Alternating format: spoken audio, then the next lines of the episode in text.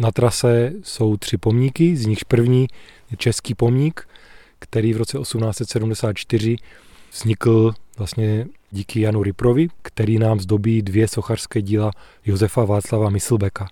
Jedná se vlastně o jediné jeho sochařské dílo na území Slezska. Přicházíme ke stavbě, která je dominantní tady v tomto místě mezi dvěma rododendrony i v zimě zelenými na Ryprově promenádě. Tak stojíme pod místem posledního odpočinku Vincence Priznice.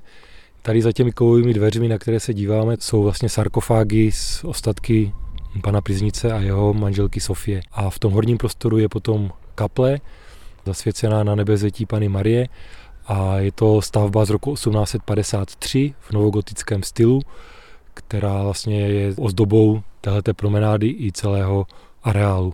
My jdeme mezi těmi vzrostlými lipami, přicházíme k dalším drobným stavbám. Jednou z nich je jehlan nahoře s Orlicí. Přicházíme k polskému pomníku, který na konci 19. století polští návštěvníci lázní nechali vstyčit, řekněme, po vzoru českého pomníku, který je inspiroval. Autorem té polské orlice je pražský sochař Josef Strachovský. Orlice je bronzová, na tom kamenném pomníku na kouli sedí. Míme Sofijin pramen se dvěma letopočty. První je rok vzniku 1899 a druhý je rok obnovy 2019.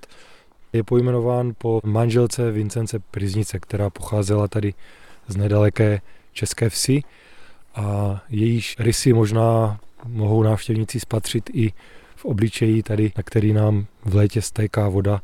Sochařka Iva Svobodová tvořila ten obličej i na základě fotografií paní Priznicové.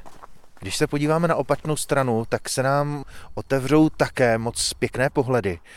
Dnes ta viditelnost není úplně nejlepší. Vrcholky hor jsou zahaleny v mracích, ale mnohokrát, když jsem si procházel tady tou promenádou anebo si díval od průčelíny dalekého lázeňského domu Priznic, tak se mi naskytl pohled na mraky, které jsou najednou rozevřeny a v nich vidíme silný sluneční svit. Tady naproti máme vlastně masiv šeráku a keprníku, z něhož vidíme tu spodní polovinu. No. Ten vršek hřeben je v mracích, trošku nám tam prosvítají zasněžené svahy. Ale vidíme opět, jak slunce se dere skrze ty mraky na ty zasněžené stráně, odráží se nám od nich a někde v dálce to splývá v nedohlednu. Za lepší viditelnosti odtud vidíme i chatu na Šeráku, vidíme k vrcholům těch vysokých kopců hrubého jeseníku. Na vrcholek Šeráku je to pouhých 5 kilometrů s dušnou čarou obcházíme kolem vrcholu kopce, takže se nám na pravé straně otevírají neustále nové další pohledy a to, co vidíme před sebou, to je jedna ze známých dominant nad městem Jeseníkem. Díváme se na kopec, který se jmenuje Zlatý chlum a na jeho vrcholu nebo těsně pod jeho vrcholem se nachází stejnojmená rozhledna. Jedním z nejvýraznějších pomníků, které tu můžeme vidět, je lev, ke kterému jsme teď přišli. Stojíme u maďarského pomníku, který pochází z roku 1840 a který Vincenci Priznicovi věnovali jeho maďarští pacienti.